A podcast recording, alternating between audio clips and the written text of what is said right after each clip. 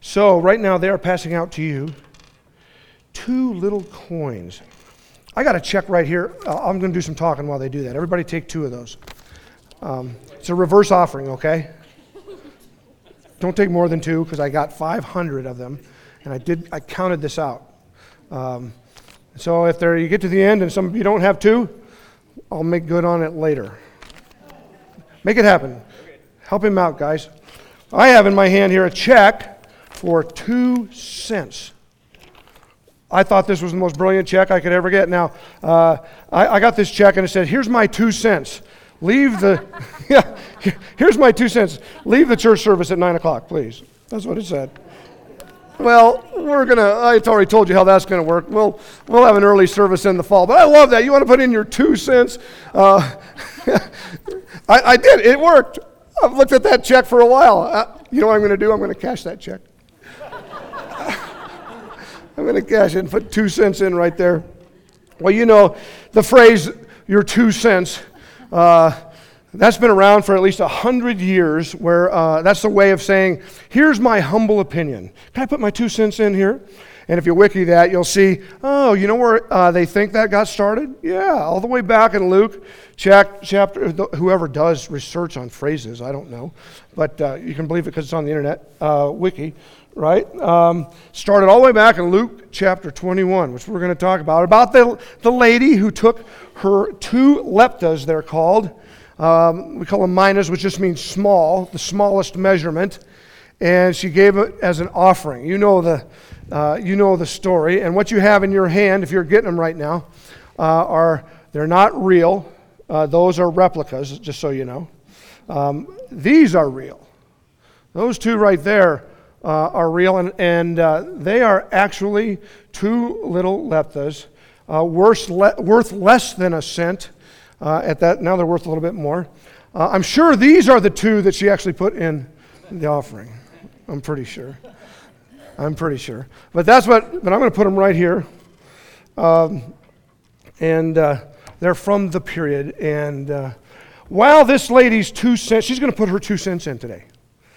And I think if you will receive what uh, this widow's two cents has for you, there's some real hope and, uh, uh, and some real encouragement. How about the small things are big things? And there's hope. Uh, so uh, we're going to let her put her two cents in and, uh, um, and read that in just a second. Everybody got one? Do we have extras? Anybody didn't get two? Because what I want you to do, I want you to just basically hold those in your hands as we talk about it and think about what those represent. Those are yours to keep. You don't have to give them back unless you want to um, or anything like that. That's the widow's, you know, minas. They call it the widow's mite. Well, I respelled it. You can see it right there on your, on your uh, bulletin. The, the widow's M I G H T, might, because she is a big deal instead of a small deal. So I want you to see that.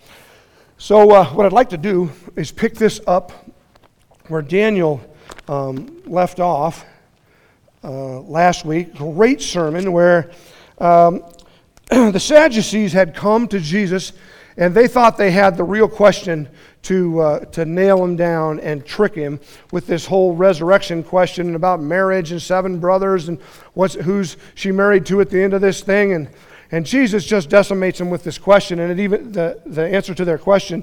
And it even says uh, after that, no one dared ask Jesus, him any more questions. It was ironic that they were asking him a question about the resurrection, you might recall, because the Sadducees, they're the more secular Jews, the more liberal Jews, they don't even believe in a resurrection.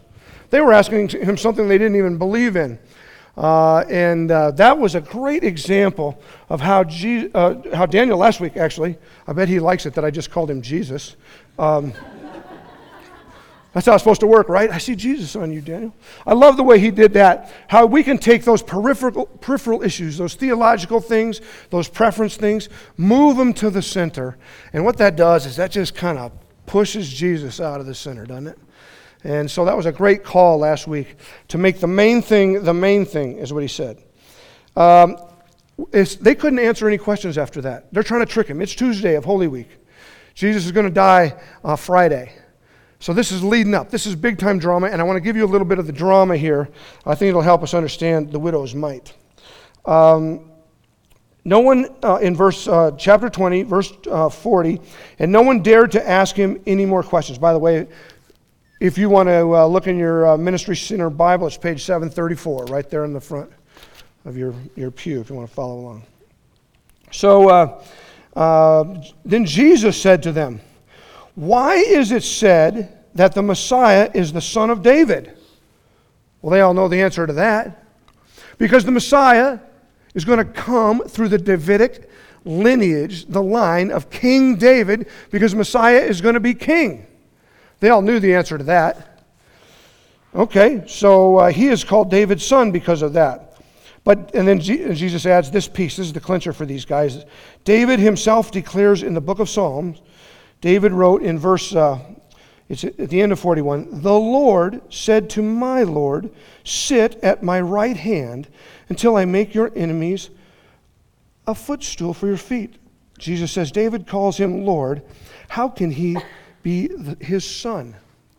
Well, uh, I wanted you to get this uh, just so that your faith could be strengthened a little bit. Um, remember, we said two weeks ago when uh, we were created in his image? It says, Let us create man in our image, plural. There are, there are things laid in uh, that the prophets and the Psalms write, the psalmist write, that give you indication of what's coming and uh, how this God thing works. How does it that the Lord Yahweh says to my Lord Adonai, sit at my right side? And how is that God, that's God, those are two, it's referring to God right there. How does that God then, then uh, be a son of David?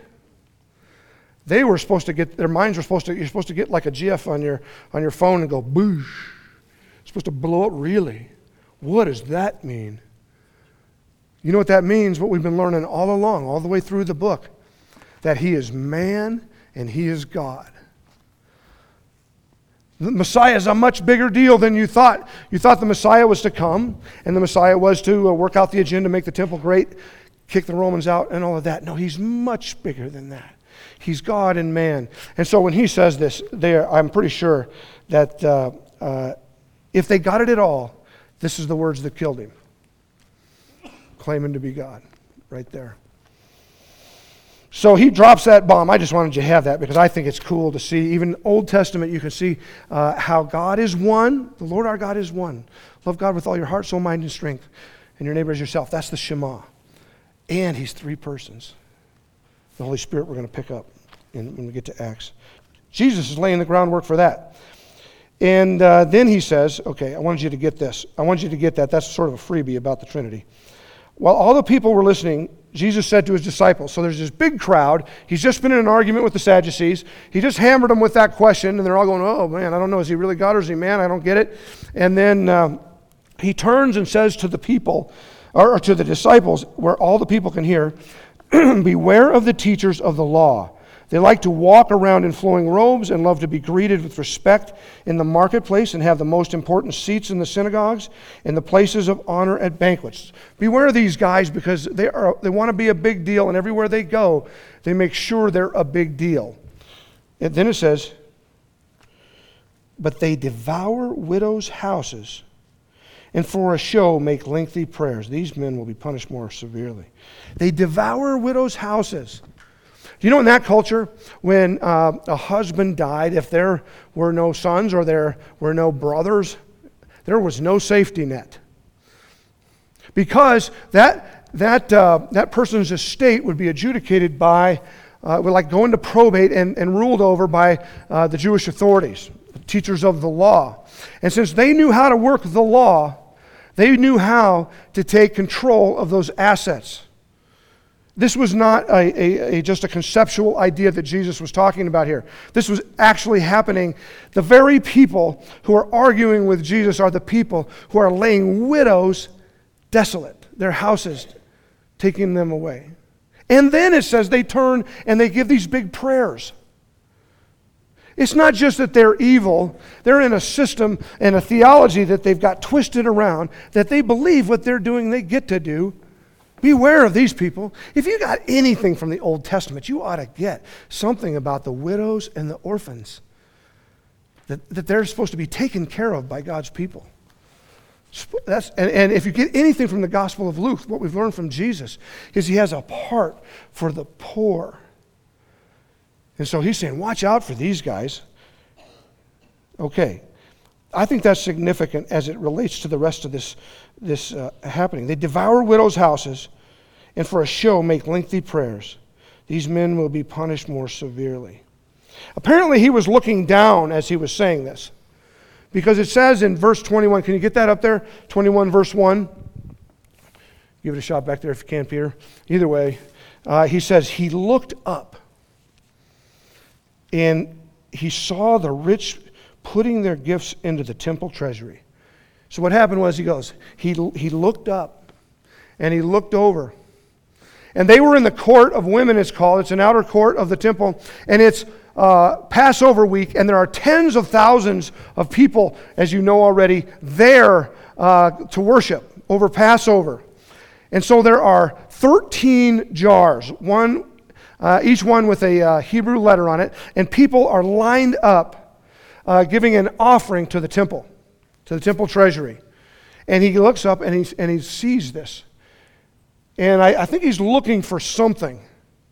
And he watches it and, and I, I, you know, one thing I've, I've noticed as we've been studying it this time around in Luke, there's some space sometimes. I wonder if he stopped and he kind of looked for a while and continued looking. You know how if you're on the, in a city and you look up the skyscraper and you start looking and everybody's looking to see what's up there? I wonder if it took long, a little while where everybody starts what are you looking at? Because he's looking at all of the people. Now, Mark says all of the people and the rich. And, but here he's singling out the rich, putting in their offerings into the temple treasury as they were worshiping. And then it says in verse 2 He also saw a poor widow put in two very small copper coins, like the ones that are in your hand. So I wonder if he saw her in the line and wondered what was going to happen, or if it was just a snapshot and she was already at the end of the line. I have a feeling she, he looked over and they watched and she saw the line go up. He saw the line go up and he saw her drop those coins in and he knew what that was all about. He knew what those coins meant to her. And he saw her. Matter of fact, it says, and when it says in, in your version, he saw a poor widow uh, the Greek uh, actually is more specific. He saw a certain poor widow. I like that because he was looking for this one. He had some insight into this one. And she dropped her coins in, and he saw her. And he says, Truly I tell you, this poor widow has put in more than all the others. All these people gave their gifts out of their wealth, but she, out of her poverty, put in all she had uh, to live on. You know, I have read this text for years, and honestly, when I get to it, I feel guilty. Every time I, I get to it, I go, you know, I mean, I've been given uh, for years. We, we faithfully give. And it's nothing like that. It's like, how do you step up to this level right here. We've given 10% of our money for years. Uh, uh, for, and, and, you know, uh, and more. We give offerings sometimes. But this way, if that's the bar, Jesus, is that the bar here? Because, I mean, like all of it? And I, I felt pretty guilty. Actually, you know, as you read it, he is not actually throwing the people under the bus who are giving. He's actually not throwing the people who are giving out of the, their abundance under the bus. He's actually, I think there's two kinds of giving here there's generous giving and there's sacrificial giving. Being generous uh, is not something that uh, God uh, wants to kick to the curb. And, I don't, and he's not doing that here. He's not, matter of fact, I think he uh, appreciates it. But then he turns and he says, she gave, in, she gave more than the rest. So you're telling me, I mean, actually, um, obviously you can think about it a little bit more because uh, there must be some meaning on that because those two cents aren't equal to the $2 or the $20 or the $20,000 or the $200,000 that the people put. That, that's not equal. Are you just bad at math, Jesus? You know, I mean, because actually, these two cents don't even buy those two cents I just gave you. You know, these two cents don't keep the lights on. You know? I mean, somebody had to give some money for this place to work. And you're saying that this is more than the others? Because, I mean, you know, money is influence, right? Money produces something. And there were some people who gave a whole lot of money to make that temple work. And Jesus is saying that's more? That's awesome news that it is more, by the way. That's, a, that's an interesting thing. That apparently the currency of the kingdom is different than the currency of the world. I, obviously, when Bill Gates, the Gates Foundation, gives several billion dollars to stop blindness around the world in children with that vitamin deal, is that awesome or what? That is completely awesome. Apparently, a little old lady who has no hope is at the end of her rope can give as much as Bill or more. Because in the kingdom, apparently the currency is different.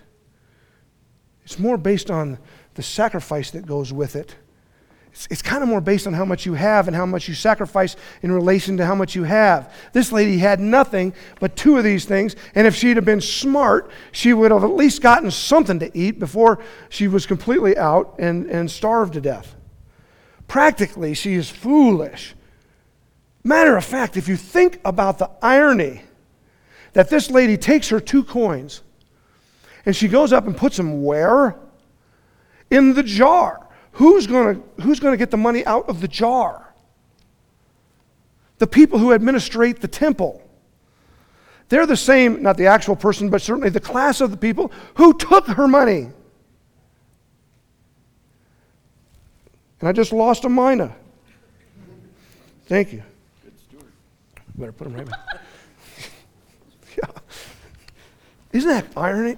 Isn't that irony? So she obviously wasn't given in to those guys. Matter of fact, uh, if she had any inkling of who they were, she would have uh, ran from there. Right? And religious leaders, and, and we always have to be aware. He, he, these are the people that he's really slamming in the story, in the event. Not the rich people, and not the lady. It's the people who are taking the money and then administering it, and I guess taking her house. She's putting that I'm sure that's what Jesus was intending when he uh, said, well, Watch out for these guys. I wonder if he even had this woman on his mind. The Holy Spirit said, There is a person who is getting ready to worship right now, who's had it all taken away. This is such good news because if there was not an evil, uh, evil, a level, get that rid of that evil word, level playing field for everyone to worship God with what they had, then only those with money would have the favor of God, which, by the way, is what their culture believed. You've been blessed by God because you have all those resources. Nobody would turn to this little widow and say, You're blessed by God because she had nothing. But if if it weren't this way, then, um, I mean, anybody can be generous towards God. That's why that tithe is so important, that first 10%, first fruits that we give. And we, you know, you can do that whether you have a little bit of money or a lot of money. Oh, you say, it's not so easy when you have a little bit of money. Well, it's not so easy when you have a lot of money either.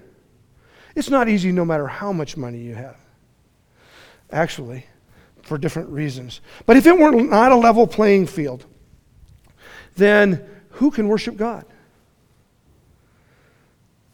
You can, anyone can be sacrificial. And apparently, the value of the offering is based on the blood in the sacrifice, the tears in the sacrifice, and, and what you're giving up in it. I think it's beautiful that Jesus sees that. Don't you need to know that God sees you in whatever you're in? I need to know that. And He sees what you do. And your generosity is speaking a message to God. If it's love God and love people, lo- love as just an ooey gooey feeling, kind of fleeting. Here and I'm loving God today because worship was good.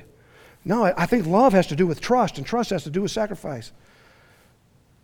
If you're going to make love real, If you're going to make love real, you're going to have to trust, and it may cost you.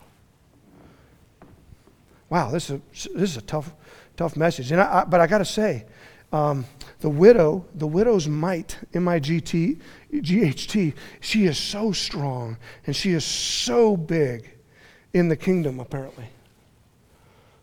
I'm glad she's in here. Now, you would think that as she's coming up through the line, and you would, you would think that somebody who has a lot of money and is going to give a great offering uh, in those, one of those jars for the temple tax is going to turn and go, Hey, let me help you out. They're going to recognize, right? God's people ought to turn and, and say, I, I think this person needs some help. Maybe a lot of help. Where do you live? Oh, I know somebody. We can, let's go get your estate back. I don't know. Somebody could have turned with influence and, and helped her out. Maybe that's what was supposed to happen. But I do think it's interesting. She didn't get up to the top, up to the front. Maybe at the beginning, she, she's in that line and she's thinking, I hope somebody sees me. Because there's a lot of people with resources who could help me out in my situation, and maybe just somebody would give me something. But by the time she gets to the end, she's resolute, and she gets up to the jar, up to the jar, and she puts it in. And what was her prayer as she put it in there? What was her prayer? Lord, it's yours. I got nothing. I got nothing. I got nowhere else to go. I got nowhere else to go but here and but you. I think the message of this lady, uh, she didn't always give like this. We don't always give like that.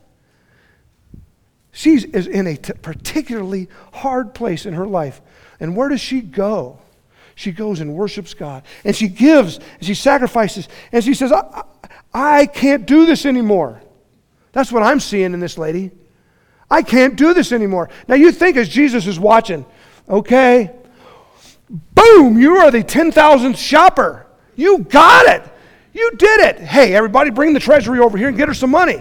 No, she, he lets, you know, I mean, right? We got money. Let, come on. Yeah. I just think it's fascinating that Jesus lets her walk away. Don't you? Did Jesus see her need and blow her off? No way. Cast your cares on him, it says, because he cares for you. He saw, he was pleased.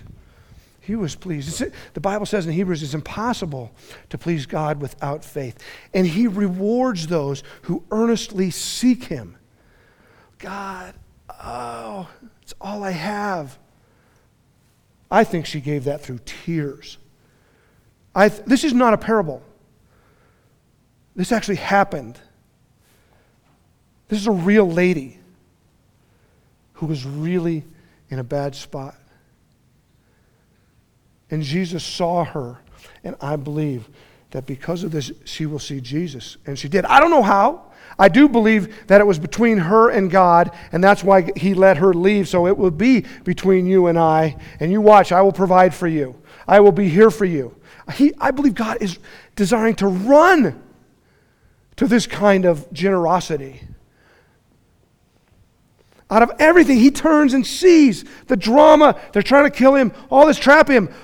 Whew. He sees her. He sees her. She's not pathetic, she's heroic. Because she is the last of what she has, is she's given. I, I, I can't, she is really kind of up there on the scale. You, you know what I mean? It, it's hard, it's hard to even um, tap into the amount of trust that she's putting out here. To say, God, it's no longer my problem, it's your problem. Uh, maybe she got it from, uh, there's precedence for this from the Old Testament, right? There, there's a drought, uh, uh, a widow then with a son, I'm talking about Elijah uh, in Elijah's day, and uh, she has enough flour to uh, make some bread, and she says, We're going to make bread, son, and then we're going to eat it, and then we're going to starve to death after that. And along comes Elijah and says, Hey, make me some bread. She goes, Can't do that. This is all we got. And we're just going to make it and make me some bread. God will provide. She does that. God provides and, uh, and, and takes her out of this uh, situation. Well, maybe she was thinking about that. You've done it in the past. You've done it in the past. I need you to do it now. God, be here for me. Be here for me. I, I, I have to. I have to say, you know, um, she speaks to us whether it's financial or not. This is not really a message about giving. So much deeper if you capture the heart of this woman. Have you, are you at the end of your rope on anything? Most of us may be moving around and in the abundance of what we have, and things may be going just perfect right now, and you're giving out of the abundance that you have. Praise God. Thank you, Jesus. He says thank you. I want to affirm you.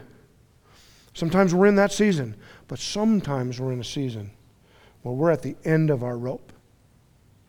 Sometimes we're in a season where we don't have any answers. You know, God's address is at the end of your rope. But what happens? Ah, Lord, I give it to you. I don't have much. I've tried as hard as I can to get the approval of these people, and I can't. I've tried as hard as I can to reconcile this relationship, and I can't. I've tried as hard as I can, and I just keep getting sicker. I've tried as hard as I can, and things just keep going the wrong way. This is not how I planned it. This is not how it should be. Have you ever been in that season? It might be financial, but it might be something else. It might be emotional, it might be circumstantial. Could be any of that. That's the message of take the two cents when you got nothing left and put it in the jar for God. Say, God, here I need you to take this because I can't do it. I need you. I, you, if you have to see me, I believe that you're in control, and you, Lord, I can trust you in this. I just believe it's hard to do that until we're at the end of ourselves sometimes. And He sees that offering. Take my heart, Lord. He sees that and He rushes to you. And He says, I love you. I got you. I'm with you. I care about you. I've seen you. I see you now. Hmm. That is good news. That is good news. That's, that's her two cents. That's her two cents for you, is that you can trust him. That's, that's her two cents for you, that you, it, it, it probably, uh, many of you right now, I know, things are not as they should be.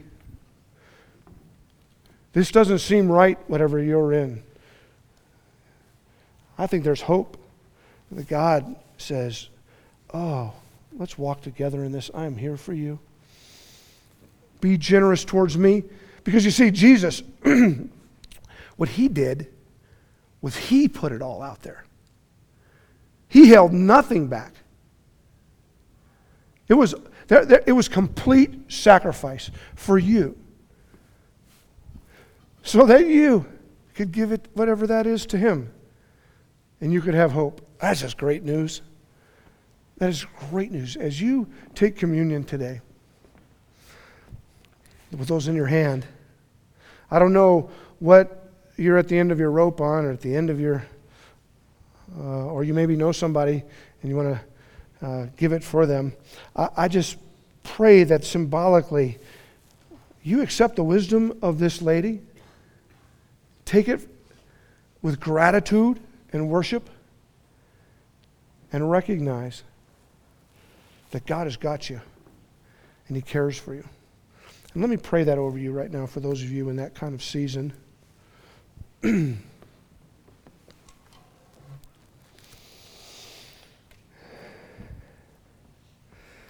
well, first of all, Lord, forgive us, those of us who um, have kind of made a life of being a big deal. And uh, uh, Lord, I know that uh, the currency of your kingdom is a, a broken heart.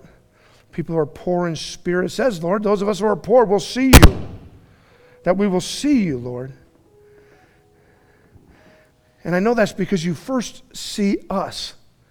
And so I pray, Lord, that those of us right now who are in a season of uh, that's dark, where they could use some hope, or they just kind of given up? Lord, I pray that you speak what is true to them right now, that you can be trusted, that you see them, that you will walk with them, that you are running to their aid, that you're bringing the kingdom, that you're going to bring the kingdom through them. That they're a bigger deal than they know. We thank you so much that you gave everything for us. You held nothing back. You shed your blood for us, gave your body for us.